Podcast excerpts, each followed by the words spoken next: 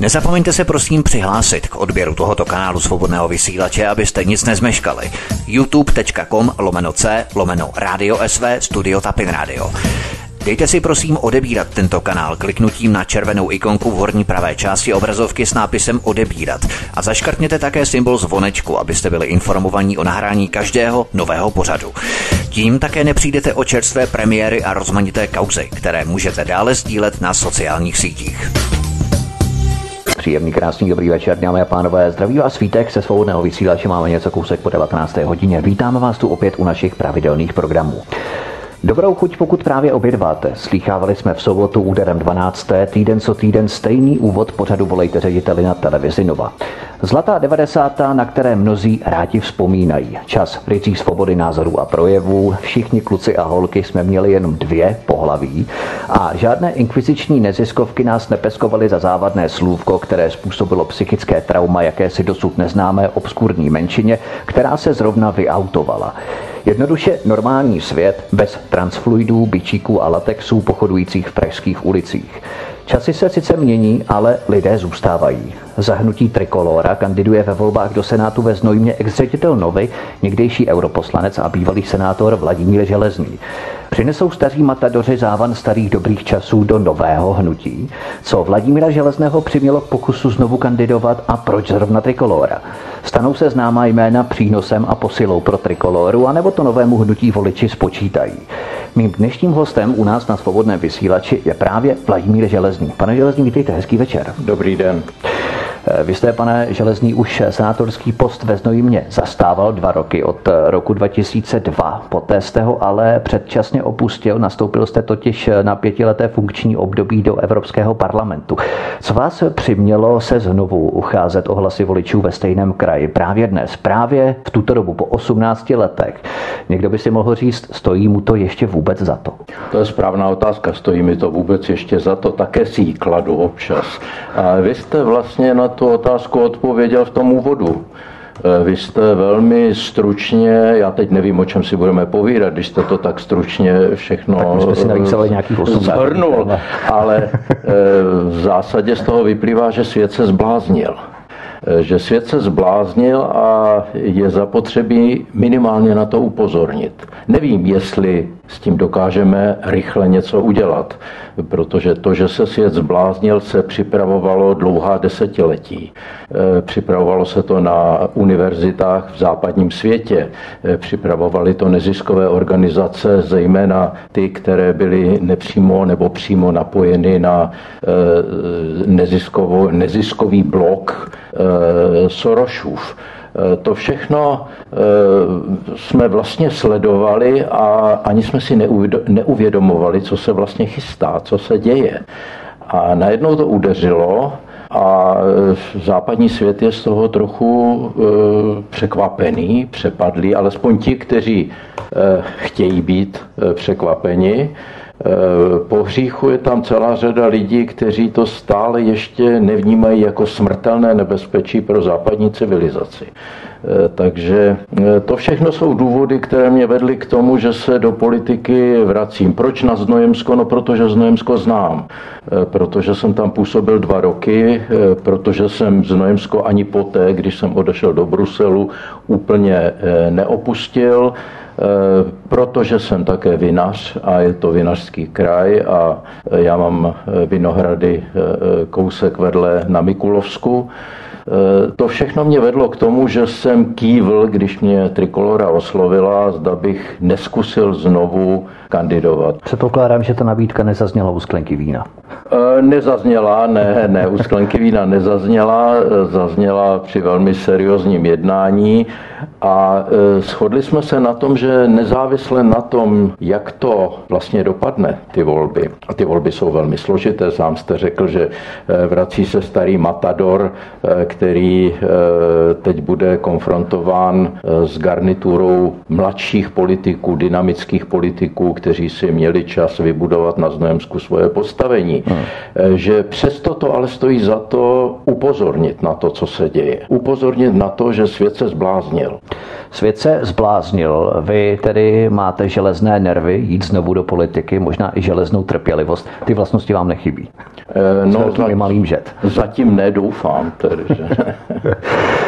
Vy jste v minulosti kandidoval za nezávislé demokraty v roce 2006, v roce 2009 za úskupení Libertas, potom co vám vypršel mandát europoslance. Proč jste si k vaší kandidatuře vybral zrovna trikoloru? Vyžadovalo to dlouhé rozhodování, nebo jste ještě předtím, než vás zástupci hnutí oslovili, už s trikolorou, jak si sympatizoval? Já nevím, jestli to nebyla taková ta nabídka ve stylu, kdo dřív přijde, ten dřív, nevím, kandiduje. Eh, musím přiznat, že eh, trochu máte pravdu, že se náhle kolem mě začalo eh, dít příliš mnoho šumu, abych tak řekl. Lobbysté za vámi jezdili A najednou se ke mně objednávali ti i oni. A trikolora byla ta, která byla, řekněme, rychlejší, ale to asi nebyl ten rozhodující moment. Rozhodující moment byl ten, že jsem se podíval do jejich programu a našel jsem v drtivé většině velice zřetelný eh, soulad. Eh, musím také přiznat, že pro mě je významnou známkou eh, Václav Klaus mladší, protože je Václav Klaus a já se cítím pořád být eh, velmi těsně spojen eh, s myšlenkovým okruhem, eh, který představuje Václav Klaus, řekněme, starší. Takže i to, že to mělo tuto známku, pro mě hrálo určitou roli. Taková otázka, na kterou se vás zeptám, vy jste si vybral obtížnější cestu kandidatury za nové, z Brusu nové hnutí, místo abyste vstoupil do nějaké té provařené prosystémové partaje, kde byste měl hezky pohodlně zajištěné asistenty, marketáky, PRisty, prefabrikované průzkumy agentury, které si zaplatí. Ano, přesně tak. Prostě veškerý takový ten komfort. A místo toho si většinu musíte dělat, stavět a budovat sám téměř na zelené louce. Je vaším životním krédem eh, vydupávat úspěch pro, řekněme, startupové politické projekty a nejenom politické. Vy jste totiž stál u, u zrodu Novy, vybudoval jste televizní kolos, teď stojíte u zrodu Trikolory. Nepřemýšlel jsem o tom takto, ale, ale řekl bych, stezku, že je to jo. o něco více vzrušující, to nesporně. Jasně. E, Trikolora je podle mě hnutí, které eh, podobně jako některá další obdobná hnutí v Evropě eh, začínají vlastně startovat na těchto tématech, která jsme definovali a myslím si, že je to nutně potřeba. A pak si také uvědomuji, co dokázal Nigel Farage. Eh, Nigel Farage byl eh, předsedou eh, euroskeptické politické frakce v Evropském parlamentu, já jsem byl jeho zástupce. Čili... Ty ho znáte osobně úplně? Ne, velmi důvěrně se známe, velmi důvěrně se známe, říkám, byl jsem jeho zástupcem po, po dobu pěti let v této funkci. Já jsem byl místo předseda té frakce euroskeptické. A e, viděl jsem, s jakou razancí, odvahou a s jakým optimismem vlastně e, budoval něco, co v té době vypadalo jako naprosto bláznivá myšlenka. E, prosadit odchod Velké Británie z koloniálního područí Evropské unie. To tehdy znělo nepravděpodobně a dnes je to realita a pro mě je to velký vzor i v tom, že člověk se má občas pouštět do zdánlivě nepravděpodobných projektů.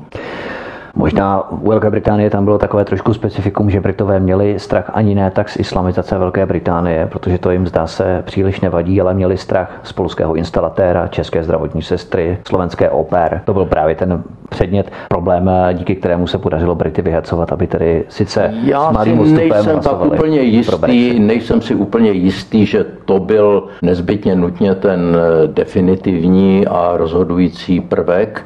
Eh, myslím si, že Británie eh, si uvědomila také to, že eh, vlastně platí mnohem více, než kolik dostává. A navíc si Británie uvědomila své výhody, které my nemáme. Je to ostrovní země, my nejsme ostrovní země. Má Commonwealth, to znamená má neobyčejně neobyčejně rozsáhlé odbytiště svého zboží připravené. My ho nemáme. My nemáme Commonwealth česky mluvících zemí po celé planetě která by, eh, které by uznávalo českého prezidenta jako hlavu svého státu. Eh, Britové to mají. Britská královna je současně hlavou státu zemí Commonwealthu. Tím chcete říct, že podmínky pro vystoupení z Evropské unie České republiky se diametrálně liší? Naprosto, naprosto zásadně. My jsme v centru Evropy a já si myslím, že by bylo velmi nezodpovědné od politika. Je to velmi zodpovědné od soukromé osoby říci, já chci vystoupit z Evropské unie, chci, aby Česká republika republika vystoupila a já si to nesporně přeji. Ale e, od politika by to bylo nezodpovědné v současné době říct, já chci vystoupit z Evropské unie. Já si osobně myslím, že cesta povede někudy jinudy. E, že cesta povede tudy, že e, ty problémy, které my máme s Evropskou unii a máme je chronicky od našeho vstupu a vlastně už je těsně předtím, tak ty tež problémy má Slovensko, ty tež problémy má Polsko, ty tež problémy má Maďarsko, typicky Maďarsko třeba. A eh, tyto země si to začínají uvědomovat a pokud by všechny vystoupili s tím, tak buď to Evropská unie se zásadně promění, a pak budeme zvažovat, že tady zůstaneme, anebo se zásadně nepromění a bude trvat na dvou směrech, které nám pijí krev. Jedním z těch směrů je více Evropy, to znamená, všechny problémy se řeší tím, že se utužuje federální, cesta k federálnímu státu. To znamená, a pokud máte covid, tak ještě více covidu. Třeba například. Tak to je, to je ten, to je ten jeden směr a druhý směr je více migrantů. Jo, to znamená pokus o vnucení povinných kvót eh, na přijetí migrantů eh, všem zemím Evropské unie. To je, myslím, ten zlomový okamžik, který bude rozhodovat o tom, eh, kdo začne zvažovat a kdo nezačne zvažovat odchod z Evropské unie. Vy jste tu nadnesl právě ordinování ve smyslu více Evropy, více Evropské unie, více těch, řekněme, neoliberálních prvků, které Brusel přináší. Vy jste o NGO sektoru eh, už hovořil v roce 2009, když jsem sledoval to video, protože spousta dnešních moderních eh, marketingově líbivých žvanilů se stalo náhlými experty na neziskovky. Hovoří o tom velmi zasvěceně. Vy jste v podstatě už v roce 2009 o tom mluvil, spousta z nás tehdy ani netušilo, o co šlo v podstatě. Ale vy jste už předtím varovali tehdy, že? Já jsem předtím varoval a e, moje zkušenost s NGO je o něco starší a je kuriozní. Já vám ten příběh, příběh eh, odvyprávím. Já jsem byl mluvčím občanského fóra ve Špaličku a teď eh, probíhala revoluce, nerevoluce, můžeme ji říkat jakkoliv. A náhle se tam vynořili západní experti, Aha. kteří přišli radit, co máme dělat a jak se máme dál vyvíjet. A ti experti po hříchu to byly expertky, protože to byly dámy, reprezentovali Open Society Fund, tehdy se to jmenovalo, a takzvaný třetí sektor se tomu říkalo. Tehdy se tomu ještě neříkalo NGOs, říkalo se tomu třetí sektor. A e, ti si nás pravidelně volali na jakýsi briefing, a teď nás začali poučovat o tom, e, co my chudinky z východní a střední Evropy, kte, kteří nikdy netušili, co je demokracie a jak se má vyvíjet vlastně e, svoboda a podobně, jak si oni představují, že by se to mělo dál vyvíjet. Eh, bylo to kuriozní, protože chtělo se mi říct, eh, vy jste zapomněli na první republiku Československou, která byla modelovou demokracií ve své době. To nesporně byla jedna z nejpokročilejších demokracií na světě. Eh, úplně jste zapomněli na, naší, na naše tradice a eh, děláte z nás eh, východoevropské chudinky, kteří teď budou závislí na tom, co vy jim řeknete. No a co řekli? To bylo velmi zajímavé. Eh, přišli a řekli, no vy přece ale nebudete budovat takový ten obyčejný kapitalismus a tu demokracii zastupitelskou, eh, to, po čem my jsme toužili, kvůli čemu jsme vlastně bojovali, tak oni najednou přišli a řekli, ale to není ta správná cesta. Ta správná cesta by měla vést někudy úplně jinudy. Vy byste měli budovat otevřenou občanskou společnost, tak se to jmenovalo. To je super, ano, občanská společnost. Otevřená občanská společnost. Tak. Když jsme se poptali, cože to je, tak z nich vypadlo něco, přičemž nám při, vstávali vlasy hrůzou na hlavě, protože to bylo přesně to, co jsme opouštěli. Přesně to, proti čemu jsme bojovali. Připomínalo to jenom velmi dotažený komunismus, socialismus, cokoliv, jak tomu, jakkoliv tomu budete říkat. Hmm. Tak ten návrh spočíval například v tom, říkali, no vy přece nebudete dělat e, takové ty takzvané svobodné volby e, do parlamentu, že ne? E, to je nesmysl. E, lepší by bylo, kdyby se parlament rozdělil na dvě poloviny, Eh, tu první polovinu by najmenovali eh, NGOs, to znamená neziskové organizace, neboli třetí sektor, by nominoval do těchto parlamentů jako představitele občanské společnosti a volila by se jenom ta druhá půlka. Ano a přitom nám špitli víte a když se bude volit ta druhá půlka, tak tam určitě někdo projde ještě mezi našimi kandidáty a tím pádem máme na pořád většinu. Eh, to, to byl nádherný koncept, prostě, který ani ani komunisté nevymysleli. Ti si hráli na svobodné volby, na kvázi volby a e, ti neustále vymýšleli, jak dodat legitimitu Jasně. vlastně e, tomu parlamentu, který byl volený, nevolený. A tady se s tím nikdo nezabýval, jaká pak legitimita. My je tam prostě najmenujeme. Polovinu poslanců najmenujeme. Bylo takzvaná a mysleli to, byli kooptovaní. A, mysl, a mysleli to smrtelně vážně, tohle. A když my jsme říkali, ale víte, my jsme všechno dělali proto, abychom dosáhli toho, co říkáte, že nemáme budovat. My to chceme. My jsme byli pro očkování naštěstí v tu dobu.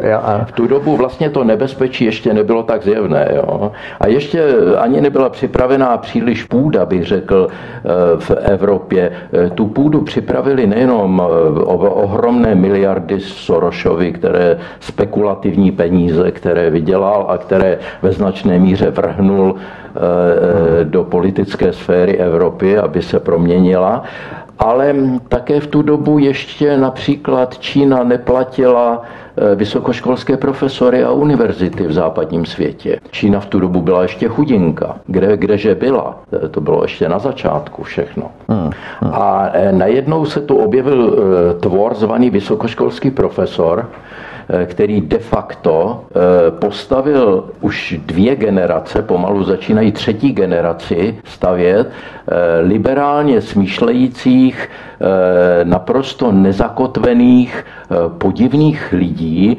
kteří nenávidí dějiny, nenávidí svoji zemi, Oni vlastní dějiny. nenávidí vlastní dějiny, samozřejmě nenávidí svoji rodinu, nenávidí také svého boha. To všechno do nich vložili vlastně vysoké školy a my jsme si ani nevšimli, eh, kam posíláme své děti. Uh-huh. Že posíláme své děti v naději, že eh, ten nápis slavný té univerzity Harvard a já nevím co všechno, Yale, Harvard, no to je Berkeley. přece, uh-huh. takhle, to je přece něco. Yeah. A oni o tamtud odcházejí lidé vlastně po neuvěřitelném vymývání mozku, Eh, lidé eh, úplně vyrábění jako roboti, eh, kteří vstupují do politického, veřejného, ale i podnikatelského života s názory, které naprosto destruují západní civilizaci. Všimněte si, víte, co je strašně zajímavé, že nic z toho, co vy jste definoval, včetně těch transgendrů a včetně těch, těch prapodivných věcí, které my jsme považovali za vychýlené a oni přestali být úchylné a které jsme považovali za úchylné a oni to přestali být, no, být zrůdné, jako jo, no. to všechno je pryč. Že nic takového se neděje v Číně, nic takového se neděje v Iránu, nic takového se neděje prostě v těch ostatních eh, částech světa, eh, které eh, jenom čekají, kdy tu Evropu dobudou. A není to jenom Evropa, dneska je to, jsou to hlavně Spojené státy, bohužel, jak vidíme průběh volební kampaně prezidentské, která tam je, to je, když to sledujete, to je neuvěřitelné, co všechno už dnes lze říct a přitom zůstat jakoby v mainstreamu, jakoby, jakoby uprostřed. Už to nejsou okrajové názory, bláznivé, nějaké hollywoodské zblázněné e, feministky. Ne, dnes už jsou to středové názory. E, dnes už e, e, politici, ale ti nejvyšší politici američtí klekají eh, před eh, černými radikály a, a před antifou, před, před neuvěřitelnými teroristy vlastně, kteří terorizují celá města a oni před nimi poklekávají. Oni se zabývají tím, které pomníky zboří. Oni boří pomníky Washingtona, Jeffersona, eh, těch na jejich základech vlastně stojí americká demokracie, americká ústava. Eh, to všechno se stává normální. Víte, nenormální se stalo normálním. A eh, naším úkolem, a proto jsem také vstoupil do politiky znovu, upozornit na to, že bychom měli vrátit normalitu do normálního života. Ano, v podstatě zpět ten vlak, který vykolejil, tak vrátit, vrátit zpět na tu ono to, tráť. Já nevím, jestli to půjde. Eh, říkám, hrajeme, my jsme ztratili 30 let, minimálně. Eh, my, to jsme, si toho, my jsme si toho příliš nevšímali. Mm. Jo? A dnes je téměř pozdě. Eh, je pozdě také proto, že vlastně ty největší finanční zdroje a to je Amazon, eh, to je Microsoft, to je Apple. V jejich čele stojí lidé, ani ne v čele, jejich vlastníci jsou ti, kteří velmi aktivně podporují tuto liberální levicovou, často extrémně levicovou a často až teroristicky levicovou e, stránku politiky. To jsou finance, které posílají Black Lives Matter a podobným organizacím. Tak, ano. To znamená, my se tu bavíme o těch eh, prefabrikovaných broilerech, řekněme, eh, ano. které chrlí univerzity západního střihu a dochází tady právě k té generační výměně, kdy pokud zasadíte sad, tak teď právě nastává ta doba, kdy sklízíte ty plody, ovoce. Ano. ano, přesně tak.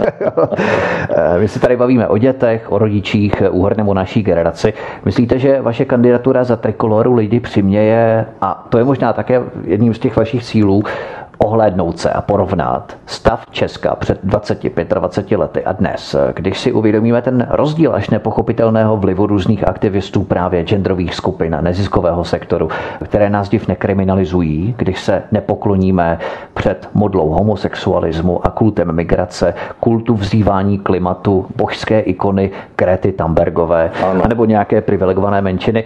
Tvoří právě třeba tohle základ věcí, které vás přiměly do toho takzvaně praštit a přiměli ty lidi, aby se ohlédli a porovnávali trošku. Nesporně. A co já teď mám říct, když vy jste to velmi přesně teď řekl za mě.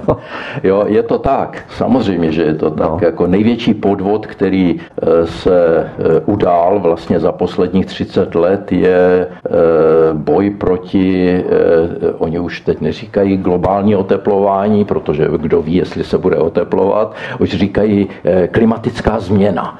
To je nový termín, který Dokonce jsou teď... i klimatičtí migranti. Jo, už nejsou ano, ano, váleční, protože tam ta válka není. Všechno se dá navléknout, všechno se dá navléknout na, na klimatickou eh, změnu. Víte, on je to také velmi pozoruhodný ekonomický nástroj. A to nejenom eh, pro ty, eh, kdo si vymyslí nesmysl a 30 let vyvíjí třeba elektrické letadlo. Jo, 30 let už se vyvíjí, momentálně dospěl na, na to, že si vzal draka od Česny, od malého letadílka a momentálně se vzneslo před minulý týden konečně elektrické letadlo, eh, které uvezlo 8 lidí na komickou vzdálenost několika desítek kilometrů. To je všechno, co po 30 letech dosáhli, ale nicméně eh, odčerpali, odčerpali z, daňový, od peněz daňových pod, eh, poplatníků eh, neuvěřitelné miliardy a miliardy dolarů. Jo? To je, takže on je to bezvadný nástroj. Je to nástroj pro stavitele větrníků, je to no, nástroj no, pro no. výrobce solárních panelů a všech těch nesmyslů. No. Já si vždycky říkám, že ti, co to propagují, nedávali pozor při fyzice eh, ve škole, protože to narušuje, to porušuje elementární principy fyziky, které jsme se učili.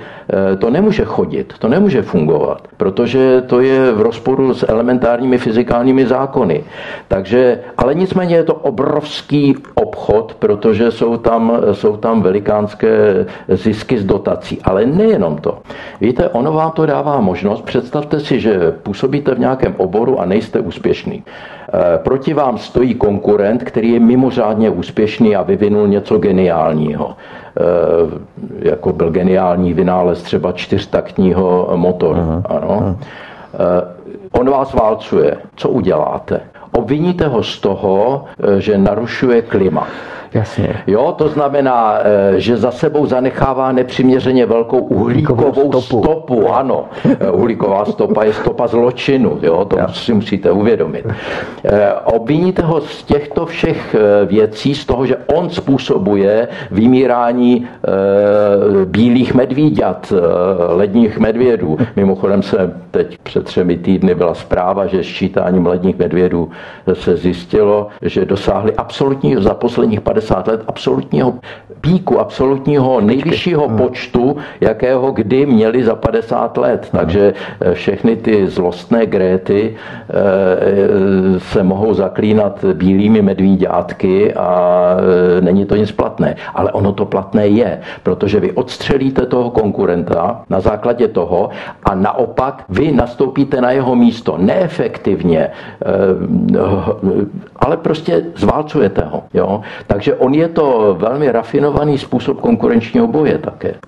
Vladimír Železný, kandidát do Senátu hnutí Trikolora za volební obvod Znojmo, je naším hostem u nás na svobodném vysílači. Od mikrofonu vás zdraví Vítek, po písničce budeme pokračovat dál. Příjemný večer a dobrý poslech. Naším hostem zůstává stále Vladimír Železný, kandidát do Senátu hnutí Trikolora za volební obvod Znojmo. Od mikrofonu vás zdraví Vítek, máme po písničce, posloucháte stále svobodný vysílač. Vy jste se nechal slyšet, že vám nejde o prestiž ani o slávu. Peněz máte také dost. Vaše místo na slunci jste si také vybojoval. Pro většinu lidí je téměř nepředstavitelná skutečnost, že by někdo jako vy, ten tvrdý manažer, bývalý železný, chtěl do politiky jenom tak čistě, řekněme, z altruismu nebo nějakých ideí, vizí. Jak chcete takové pochybnosti ve vašem případě rozptýlit, abyste přesvědčil ty lidi, jak nás budete v Senátu hájit, zastupovat a že o vás bude slyšet, že se prostě nestratíte mezi zdmi, kde si uprostřed těch pražských paláců v těch paleštinských zahradách? To je velmi obtížná otázka a odpověď na ní je, že asi těžko budete někomu vysvětlovat, že když je vám 75, pořád máte sílu, Dosáhl jste v zásadě mnohé z toho, co jste si kdy vysněl. Eh, vybudoval jste největší, nebo minimálně asi nejkvalitnější sbírku českého moderního výtvarného umění, která je veřejně přístupná. Uh-huh. Vybudoval jste eh, vinařství, které vyrábí vína, které jsem schopen sám pít. To znamená vína, která jsou na nějaké úrovni a já jsem hodně spovykaný vinař a milovník vína.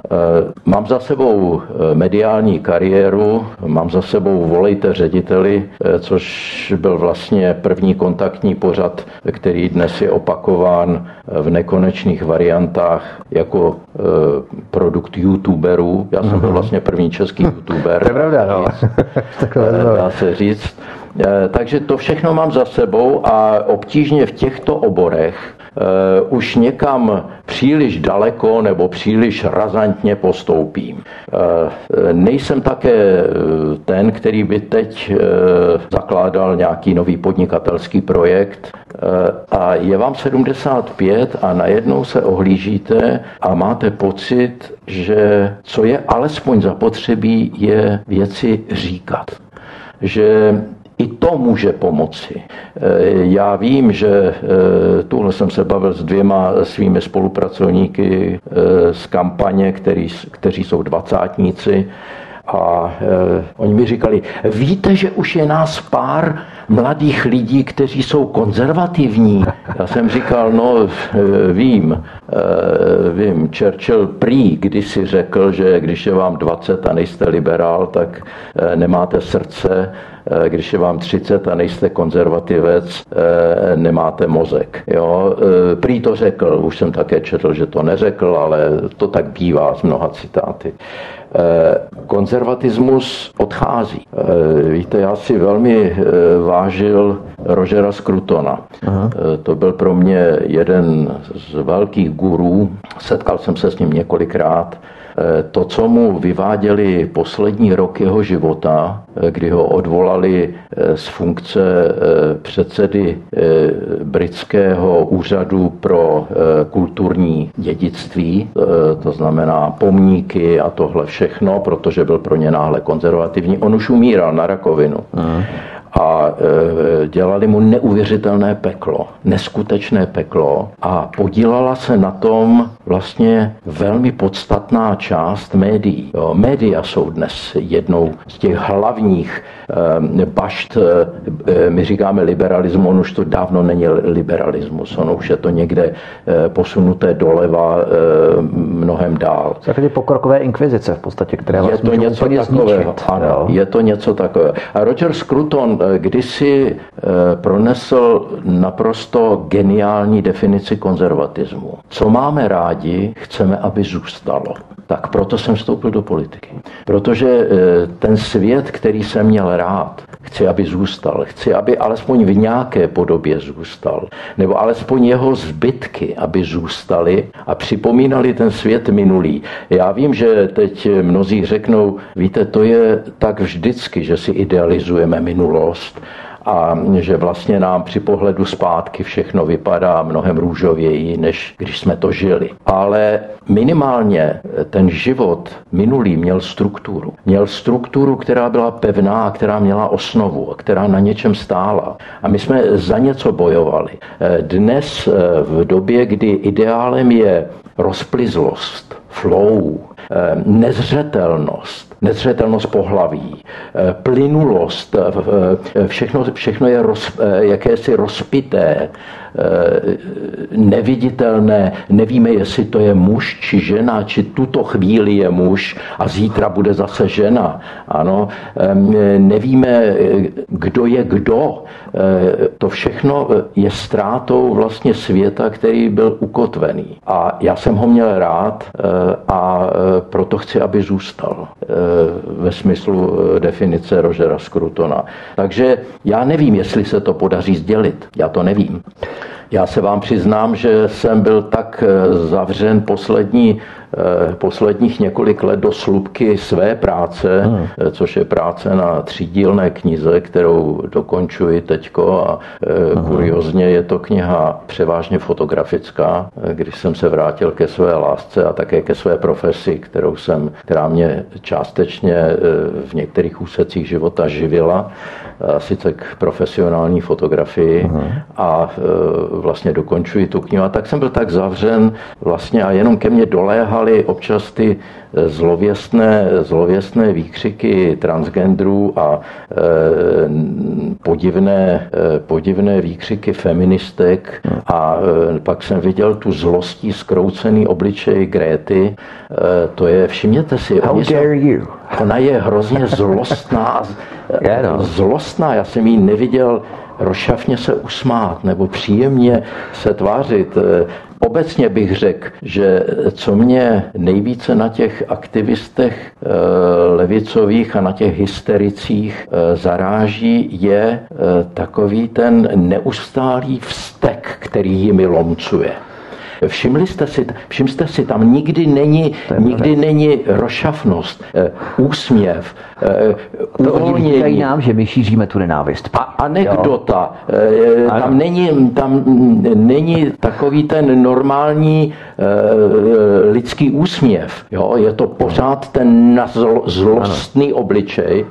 A já, když jsem to viděl, tak jsem si říkal, sakra, eh, tady děláš na svoji knize, která je hodně odtažitá a která zejména ty její další dva díly mm, eh, se věnují velmi úzké problematice eh, ultraortodoxního židovství a fotografií, které se mi podařilo v tomto velmi izolovaném inzulárním světě nafotit.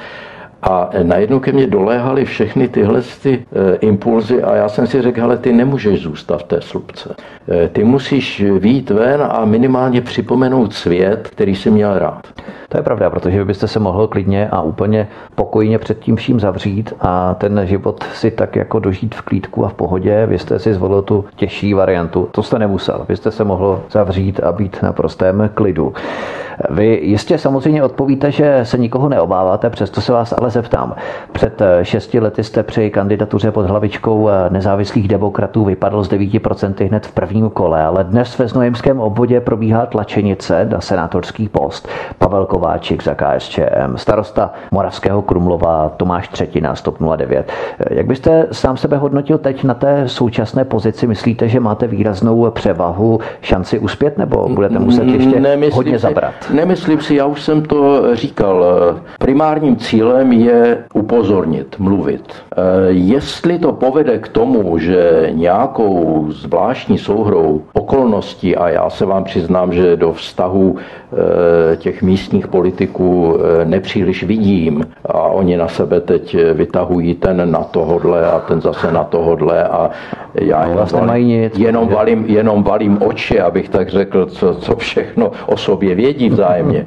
Víte, je to vždycky sázka do loterie. 9% eh, by hrálo rozhodující a mimořádnou roli například ve volbách do dolní sněmovny. Ano, protože 9% eh, to už je velikánský kapitál vysoce, vysoce nad 5% hranici. Eh, senátorské volby jsou mnohem obtížnější, protože jsou vlastně 50%, abych tak řekl, nebo 51%. Mm. To je mimořádně obtížná role, je to osobnostní role, není to role, kdy vám e, příliš může pomoci e, politická strana nebo politické hnutí, musíte si pomoci sám. E, a přitom možnosti jsou podstatně omezenější, než byly tenkrát. Čili já si uvědomuji veškeré svízele a hodnotím velmi střízlivě své šance.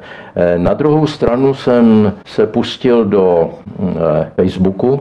Nevím, zda ho sledujete, zda máte možnost sledovat mé příspěvky. Eh, nevím také, jaký má dosah. Zda není těmi mladými, kteří mi s tím pomáhají, přeceňován. Eh, zda to není přece jenom eh, to, čemu se říká v tomto oboru teorie bublin, vlastně, kdy vytváříte jednu bublinu, která maximálně prostupuje bublinu, která je další a další a další a tak se to jedině šíří. To je poměrně obtížná úloha, protože přesvědčujete z pravidla přesvědčené. To je nevýhoda. Ano, utvrzujete se v podstatě ve výže. Protože si vás vlastně vyvolí a rozešlou to dál zase těm, kteří jsou přibližně na stejné hmm, hmm, notě. E, takže nevím, já opravdu nevím, jaké jsou mé šance. Ptáte se, e, jestli to bude 9%, jestli to budou 3%, nebo jestli to bude 50%. To ani tak nechci to číslo, jo, to jsem se ptal jenom obecně. Ale no, rámci... já vím, že ne, ono to nejde ani Jasně. říci předem, jo, ale e, e, nevím. Opravdu Jasně. nevím, ale přesto jsem do toho šel.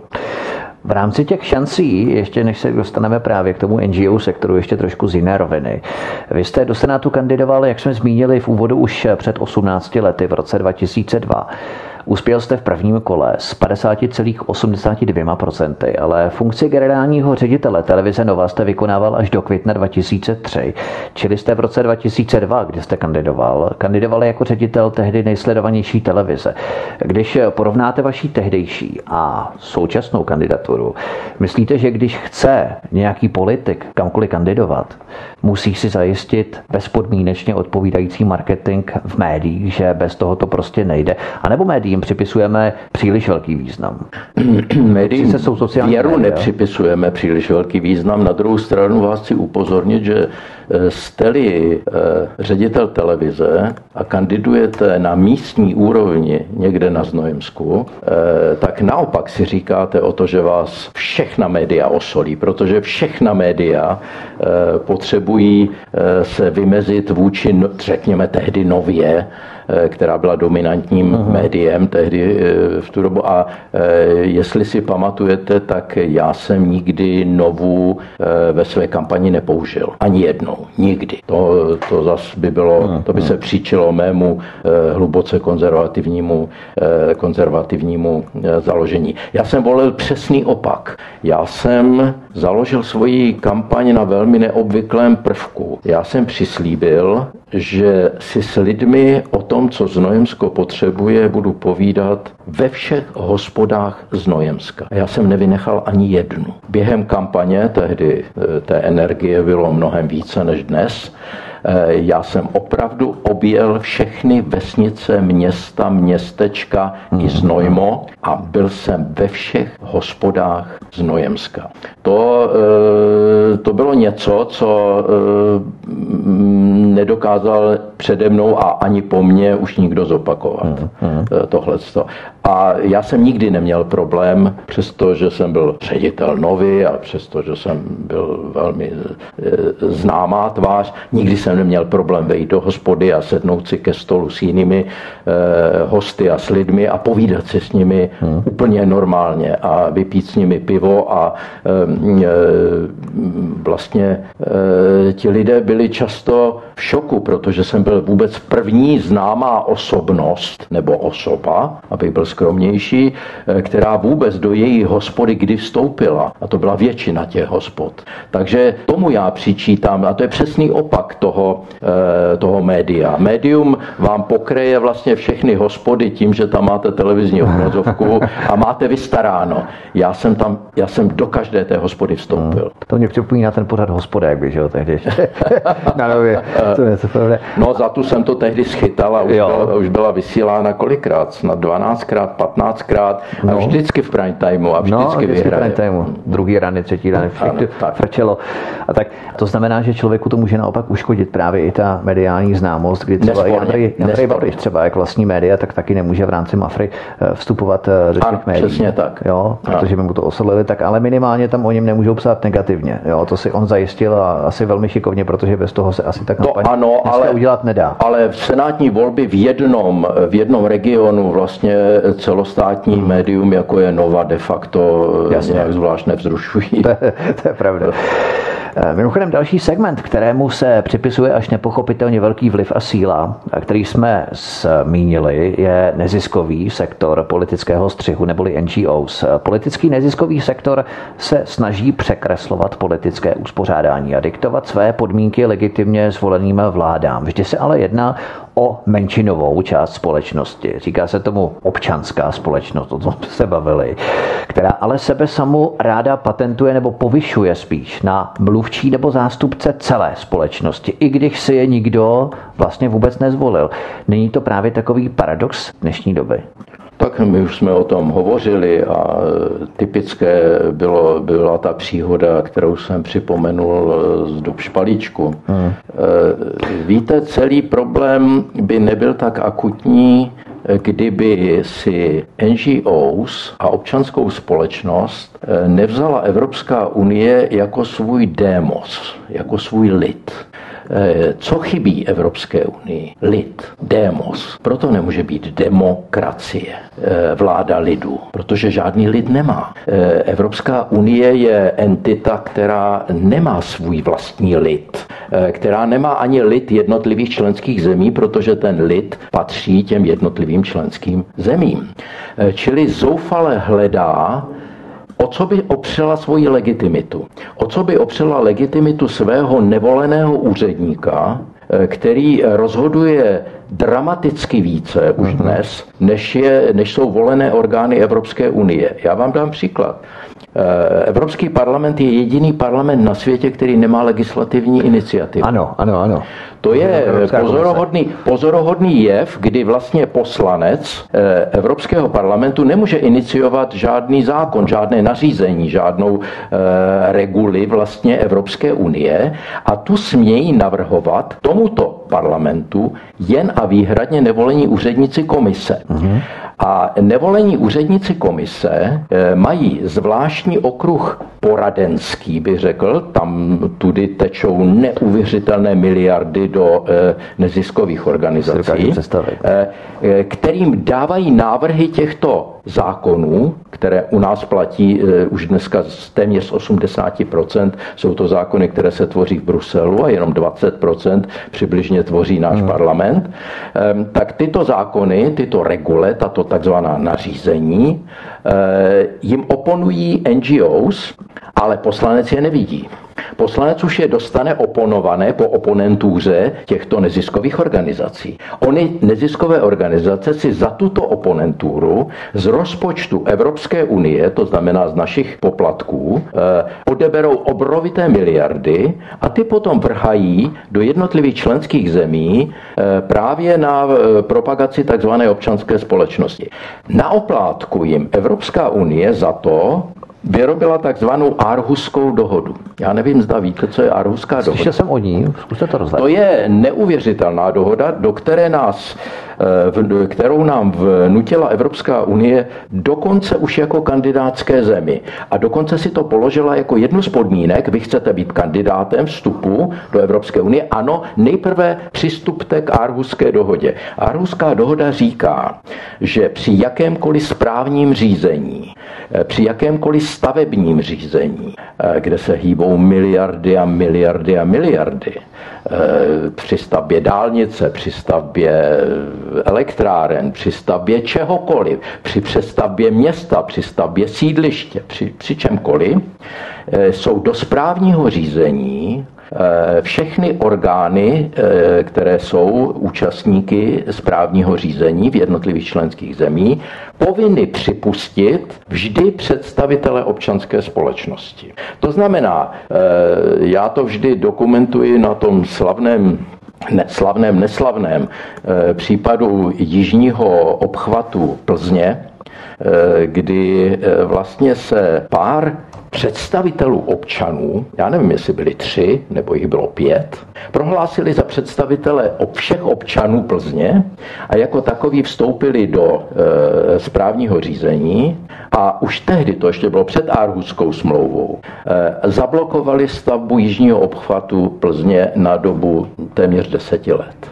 Eh, přičemž prostředkem Plzně se valily všechny kamiony no. ze západu na východ. A tam přebíhali děti do školky, do školy, no. mezi nimi kamiony. Super. Něco příšerného to bylo, ale prostě dokud nedostali své výpalné, jak já říkám, ale tomu se neříká výpalné, tomu se říká kompromis. Hmm. Ano, ano, ano. to, je, to má úplně speciální význam. Kompromis, kompromis pro všechny, protože pokud si vzpomínám, tak tehdy argumentovali, že tam je nějaký vzácný druh žabiček, člověk, jim bylo jedno, že na rakovinu umírají lidé v eh, Plzni a že, eh, že jsou tam astmatici, že tam výskyt astmatu je dramaticky vyšší než je průměr a tak dále. To jim bylo jedno. Jim šlo o zdraví těch žabiček. Oni byli sice občanská společnost, nikoli žabičková, ale nicméně zablokovali to na velmi dlouhou dobu, dokud nedošlo ke kompromisu. A ten kompromis je vždy daný tím, že tam třeba nařídí stavbu tunelu a velmi by mě zajímalo, jestli ta občanská, to občanské združení potom třeba čírou náhodou nedostalo příspěvek od firmy, která tuneluje tunely. Já to nevím. V tomto případě to opravdu říkám jako model, jako hypotetický případ, aby mě někdo ne, nechytil za konkrétní slovo. Ne, neříkám, že, že to je musí být. Ale celý problém těchto eh, občanských združení nebo těchto NGOs, těchto neziskových organizací je v tom, které se účastní účastní právě těchto správních řízení, je v tom, že oni vydírají. A e, vydírají neuvěřitelně rafinovaným způsobem, dospějí nakonec ke kompromisu a vyinkasují si své. Podívejte se jenom, jak je třeba e, vybavený Greenpeace. Já nevím, jestli jste viděl někdy jejich, jejich vybavení prostě, e, kdy oni jezdí dramaticky rychlejšími čluny, eh, než mají čluny eh, těch různých institucí, které jsou státní, policejní nebo jakékoliv jiné. Oni mají, mají spalovací motory. Oni mají dokonale, oni mají dokonale potápěčské vybavení, aby mohli ja. terorizovat ty tankery a tohle to prostě všecko. To jsou neuvěřitelné náklady na to. Kdo to platí, když jsou to pouzí hmm. o, po, po, po, občané, prostě, kteří bojují za čistotu Eh, vody a já nevím čeho, prostě přírody a já nevím čeho všeho. Jo. Eh, já si osobně myslím, že řešení, eh, mnozí se mě ptají, dobře, vy nám tady vysvětlujete, jaké drastické nebezpečí pro demokracii, pro zastupitelskou demokracii jsou neziskové organizace, ale co s tím, když už jich máme tisíce a tisíce a tisíce? No, já si myslím, že řešení je velmi jednoduché. Evropská unie vytvořila kdysi, a použijeme jejich nástroj, vytvořila kdysi neuvěřitelně sofistikovaný systém, jak dohledat zdroj peněz. Protože Evropská unie je teď posedlá praním špinavých peněz a já nevím, přitom ale současně podporuje Kosovo, což je taková zvláštní zemička, zemička která by asi nesplňovala všechna kritéria, která oni eh, v Evropské unii hlasitě vykřikují, ale to nevadí. A Eh, oni, eh, oni prostě eh, vytvořili systém, že nezávisle na tom, jak svoji platbu chcete zastřít, to znamená přes kolik banky posíláte, přes kolik účtů, přes kolik společností různých, které vzájemně zdánlivě nemají nic společného, nakonec vždy ten systém dohledá ten prvozdroj těch peněz. To znamená, odkud ty peníze jsou. Pojďme se podívat na to, odkud jsou tyto nátlakové skupiny, které zastavují stavbu dálnice do Berlína, na jižní obchvat Plzně a tak dále, které e, zastaví kde co na dobu mnoha let, než si vyinkasují to své Odkud jsou placeni? Pojďme se podívat zejména na zdroji prostředků ze zahraničí.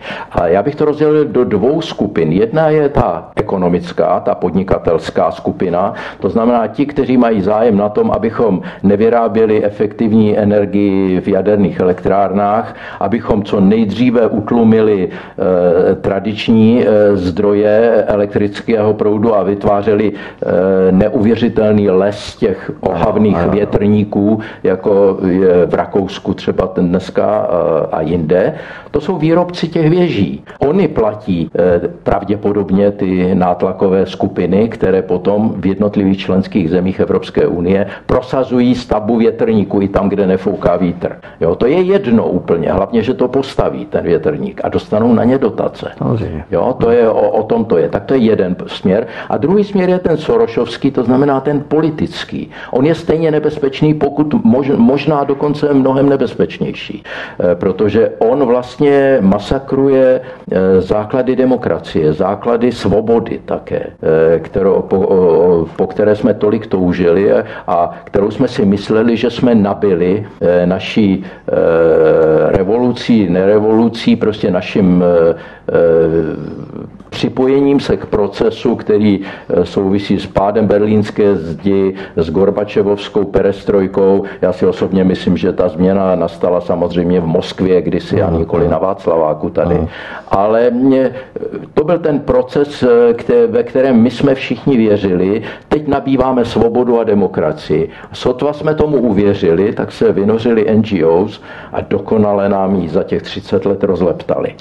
Vladimír Železný, kandidát do Senátu hnutí Trikolora za volební obvod Znojmo, je hostem u nás na svobodném vysílači od mikrofonu a zdraví Vítek a po písničce se vrhneme do našeho posledního, kratšího vstupu dnešního rozhovoru. Hezký večer. Naším hostem po písničce stále zůstává a dnešním večerním vysíláním nás provází Vladimír Železný, kandidát do Senátu hnutí Trikolora za volební obvod Znojmo.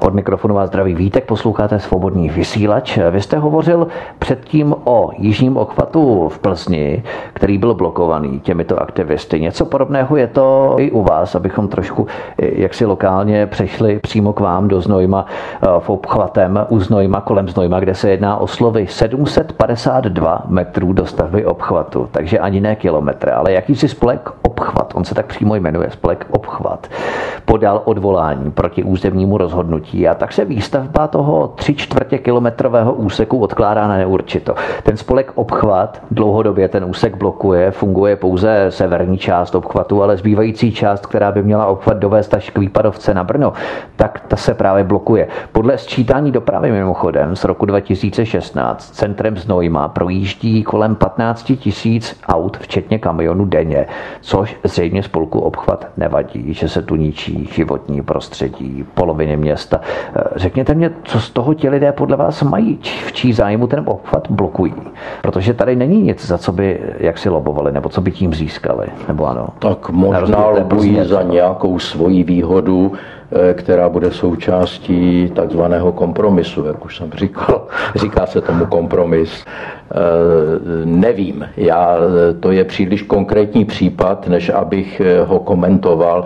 Já ani nevím, kolik lidí, mě by zajímalo velmi, kolik lidí tvoří ten obchvat, to, to, to, to občanské združení. Zda jsou, stačí tři, zda jich je deset, bude více 20, 50, 100 tisíc, já to nevím. No. Nevím, kolik lidí ve Znojmě má zájem na tom, aby kamiony projížděly centrem. Neumím si ani ten zájem racionálně vydefinovat, komu by, komu by se to vyplácelo, nebo kdo by byl, kdo by byl rád maximálně, nevím možná restaurace, které jsou na trase tohoto toku, toku aut, ale ale to hypoteticky modeluji. Nevím, opravdu nevím, ale je to typický, je to typický příklad. Podívejme se na účty. Eh, já bych v první řadě se podíval na účty té společné, té, toho občanského združení. Kdo ho platí? Kdo je přispěvatelem? Kdo na jejich účet poslal peníze? Zda tam přišly také nějaké peníze třeba ze zahraničí.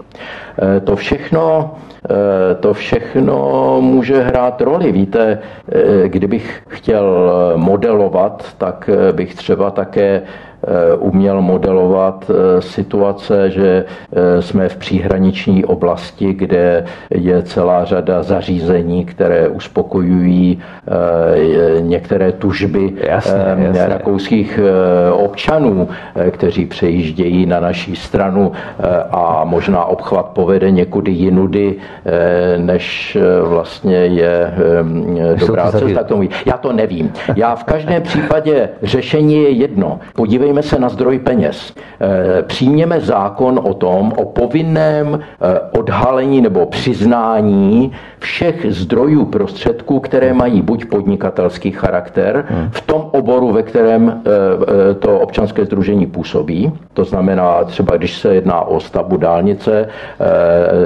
tak, a je to ekologické združení, tak podívejme se, zda tam nepřispívá někdo vlastně z tohoto oboru hmm. stavebního nebo já jakéhokoliv jiného.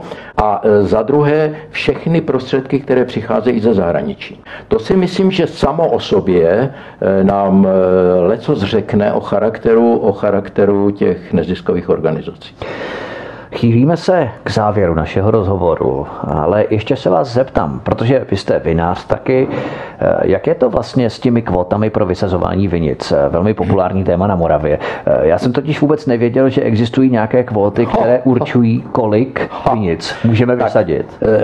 Tak, tak já začnu ze široka, malinko, i když máme málo času už. Za Rudolfa II. jsme měli sedmkrát větší plochu vinic, než máme dnes. Tak eh, to jenom tím začnu. Eh, my jsme eh, měli nějakou výměru vinic, která byla přibližně kolem 15-16 tisíc hektarů a náš vyjednavač, jistý politik, dnes politik, jistý pan Telička. Pan Telička, to jsem chtěl. Ano, pan Telička, který reprezentoval Českou republiku a měl hájit její zájmy, tak vlastně byl natolik úslužný, nakonec si vysloužil velice teplé místečko, vlastně nejteplejší místečko v Bruselu, protože jeden čas byl komisař, potom byl eh, hlavní poradce Frhojgena, což byl člověk, který hýbal vlastně Evropskou unii a eh, obě ta, je, obě ta místa byla spojena s neuvěřitelnými finančními prostředky, které si vysloužil, prostě se Evro, Evropská unie se umí odvděčit. Tak ten připustil, že Česká republika eh, na striktní požadavek Evropské unie, která se obávala konkurence našeho vína, eh, uvalí na Českou republiku okamžitou kvótu a to ke dni vstupu České republiky, to znamená k prvnímu květnu. Ne, tak eh, vyjednavači Slovenska ti řekli, jo, vy nám chcete uvalit kvóty. Eh, no, tak nám je jednou nám je třeba uvalíte, to je jedno, ale my si s vámi dojednáme vstupní podmínky jedině tak, že nám otevřete mnohaleté období, kdy my si dobudujeme naše vinohradnictví, v klidu si dosadíme naše vinohrady do výměry, kterou chceme, potřebujeme, eh, ve skladbě odrůd, kterou také chceme a až to dosadíme, no tak pak se budeme bavit o kvótách, pak nám můžete dát kvóty, třeba pak už nám to bude jedno. Telička ne, Telička řekl, ano, prosím, ano, k prvnímu květnu, ano. A my jsme šíleli, jakmile se to zveřejnilo, tak jsme začali bláznit a dotáhli jsme to tehdy na 17 630, jestli si dobře pamatuju, 630 eh, hektarů. Eh, to bylo všechno, tím končíme. Eh, od té doby se pomalinku suneme s uvolňováním, které je nepatrné naprosto a momentálně máme 20 tisíc, zhruba 500 hektarů vinic. Nic, nic proti Slovensku, nic proti ostatním zemím, které si to dokázali vyjednat. Ale Telička připustil i to, že naše zemědělství jako takové smělo mít jenom 30 Eh, dotací z Evropské unie, než měl třeba v případě Znojemska nebo Mikulovska, než měl zemědělec na druhé straně hranic v Rakousku. 30%. Přičemž traktor stál stejně, no, no. pohodné hmoty stály stejně, no, no. hnojiva stály stejně, všechno najednou stálo stejně, akorát, že ta dotace naše byla jedna třetina toho, co dostával Rakušan. No zkuste pak konkurovat s naším zemědělstvím, kterého se báli naprosto panicky. Hmm. Panicky se báli, protože my jsme měli jedno z nejefektivnějších zemědělství prostě v Evropě před vstupem do Evropské unie. Dnes eh, my, kteří jsme byli čistý exportér a velmi úspěšný exportér, nejsme soběstační v potravinách. Tak. To je katastrofa. Země, která není soběstačná v potravinách, je vydána v šanc. Je to prostě chudinka, eh, který není suverénem, který hmm. není své právnou zemí. Hlavně vydíratelná. To je to, a je vydíratelná. Hmm. Je to přesně, hmm. jste to řekl, ano. Takže nám Unie nařizuje, že nesmíme sázet víc vinic, abychom museli od těch západních zahraničních produktů. Tam se to uvolňuje velice po nějakých drobtech, jo. jako jo, čili my jsme momentálně, momentálně jsme na 20 tisících, což je komické. Jo, my jsme měli, eh, my jsme měli něco přes 80, 90 eh, tisíc hektarů ještě, ještě za Rudolfa II. Ano, ano. ano. Eh, jde vůbec, eh, jedna z posledních otázek, jde vůbec z pozice senátora zrušit eh, zemědělské kvóty, protože to je celá evropská záležitost a to může zrušit právě jenom sama Evropská komise. Ne. Nebo se pletu? Ne. Zrušit, nezrušit.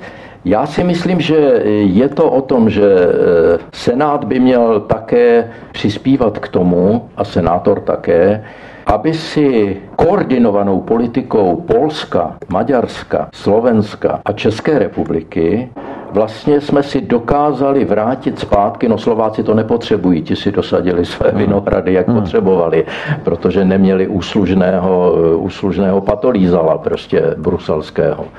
Ale e, nicméně vrátit některé výhody, které jsme měli, a ty se vrátí jedině tehdy, když bouchnou do stolu tyto čtyři země a kdy je podpoří ty země, které zase z jiných důvodů mají své účty s eh, Bruselem, které mají své účty s Evropskou unii prostě v něčem úplně jiném. Například Rakousko, ale třeba Itálie. Eh, víte, Salvini to tam definoval naprosto zřetelně, když byl, když byl ministerským předsedou. Nebo on byl vlastně, on nebyl ministerským předsedou, on byl ministrem zahraničí, pokud se nevím. Vnitra, ne? Nebo vnitra, to je jedno. Prostě no. kdy byl, kdy byl vlastně silnou osobností vlády, takhle bych to definoval. Uh-huh. Takže Tyto země, které všechny mají své účty s Evropskou unii, pokud se dají dohromady a podpoří nás třeba, pak se dá vyjednat zpátky lecos, velmi mnoho.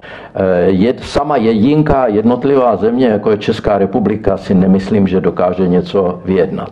Ale víte, Senát je pozoruhodné místo, protože v Senátu můžete vystoupit a mluvit a nikdo vás nemůže zastavit. Eh, I to je důležitá úloha Aha. senátora. Promluvit. Nadnášet ta témata. Pojmenovat, nadnášet témata, a pojmenovat ta témata jasně. a pojmenovat jejich politické řešení. Uh-huh. To je strašně důležité a proto je tak důležitá pozice senátora. Senát jako takový, můžeme se bavit o tom, zda je důležitý, je více důležitý, méně důležitý, nedůležitý, e, názory mohou být různé. E, Nicméně tato funkce toho, že senátor si tam stoupne před řečnický pult eh, a řekne to a nikdo mu do toho nemůže vpadnout a nikdo nemůže říct, ty to nebudeš říkat, to se nehodí, eh, jako mu řekne eh, novinář, se kterým budete dělat interview v liberálním levicovým, třeba ve veřejné právní televizi, která má úlet prostě doleva naprosto zřetelný, tak ten ho zastaví, ten řekne, ale a převede řeč někam jinam. Tady nikdo žádnou řeč nikam nepřevede. Senátor to může říct naplno. Budu-li někdy ještě ve svém životě senátorem, nevím, budu-li senátorem, budu to říkat naplno. A nehází nám eh, tak trochu klacky pod nohy Česká ústava, protože k mezinárodním smlouvám a dokumentům je potřeba souhlasu obou komor Českého parlamentu. Podle článku 49 ústavy České republiky hovoříme o mezinárodních ano. smlouvách a navíc v případě, že by český právní řád určitému ustanovení mezinárodní úmluvy odporoval, tak podle článku 10 ústavy České republiky no. tak stejně činit nemůže a jeho implementace... Já vám, já vám do toho skočím. Jo, musíme Vzpomeňte si na Lisabon Lisabonskou smlouvu a bude vám jasno, kdy nejvyšší soud vlastně přesto, že tam byly evidentně články, které byly v hrubém rozporu s ústavním pořádkem České republiky, tak eh, o toho dal ruce pryč a e, byl velmi úslužný rovněž. No právě. Jo. Jo, Takže jestli to bylo stejné teď i. Jo. Já si myslím, že to, Vemte že jak funguje proto tady budou vznikat, proto tady budou vznikat trikolory. E, doufám, e, proto, proto budou nabývat na síle trikolory, proto se jich tak budou panicky bát všichni. E, právě proto, že oni politickou cestou dokáží narovnat tyto věci, eh, které my jsme tak blahoskloně a eh, tak eh, velmi neopat, často neopatrně, ale často vědomně neopatrně vydali. Končíme, pane Železný, náš rozhovor. Vy jste tehdy ještě, když jste moderoval pořad Volejte řediteli, vy jste na stole měl nikoli moravské víno, ale korunní kyselku, tak tu pro vás sice nemám. Moravské víno vám radši dávat nebudu, ale tak mě tak napadlo, kdyby vás politická konkurence chtěla cíleně oslabit nebo nějakým způsobem zlikvidovat vaše šance se do Senátu dostat, tak by mohla třeba rozhlásit, to jsme se bavili vlastně, když jsou dva úspěšní podnikatele, jeden úspěšný, jeden neúspěšný tak oni by mohli rozhlásit tam u vás na Znojemsku, že víte o tom, paní Nováková, že si ten železný jezdí k Pražákům pro víno anebo pro burčák aktuálně. Tak to by vám místní opravdu nezapomněl. jako vinař, ještě navíc. Každopádně, ať se vám daří, budeme držet palce a budu moc rád, když vás tu budu moc přivítat třeba někdy znovu, ať ze senátorské lavice nebo na té židli, kde právě sedíte, protože politik nesmí nebo neměl by sedět na dvou židlích současně. Takže budu rád, když se tu setkává znovu na svobodné vysílači. Děkuji a držím palce. Děkuji také. Naším hostem byl Vladimír Železný, kandidát do Senátu z hnutí Trikolora za volební obvod z Nojmo. To by bylo všechno od mikrofonu vás zdraví Vítek. Prosím, zavítejte i na náš YouTube kanál, kde prosím klikněte na pravé horní tlačítko s nápisem odebírat, abyste odebírali tento i ostatní pořady, které pro vás chystáme na svobodném vysílači.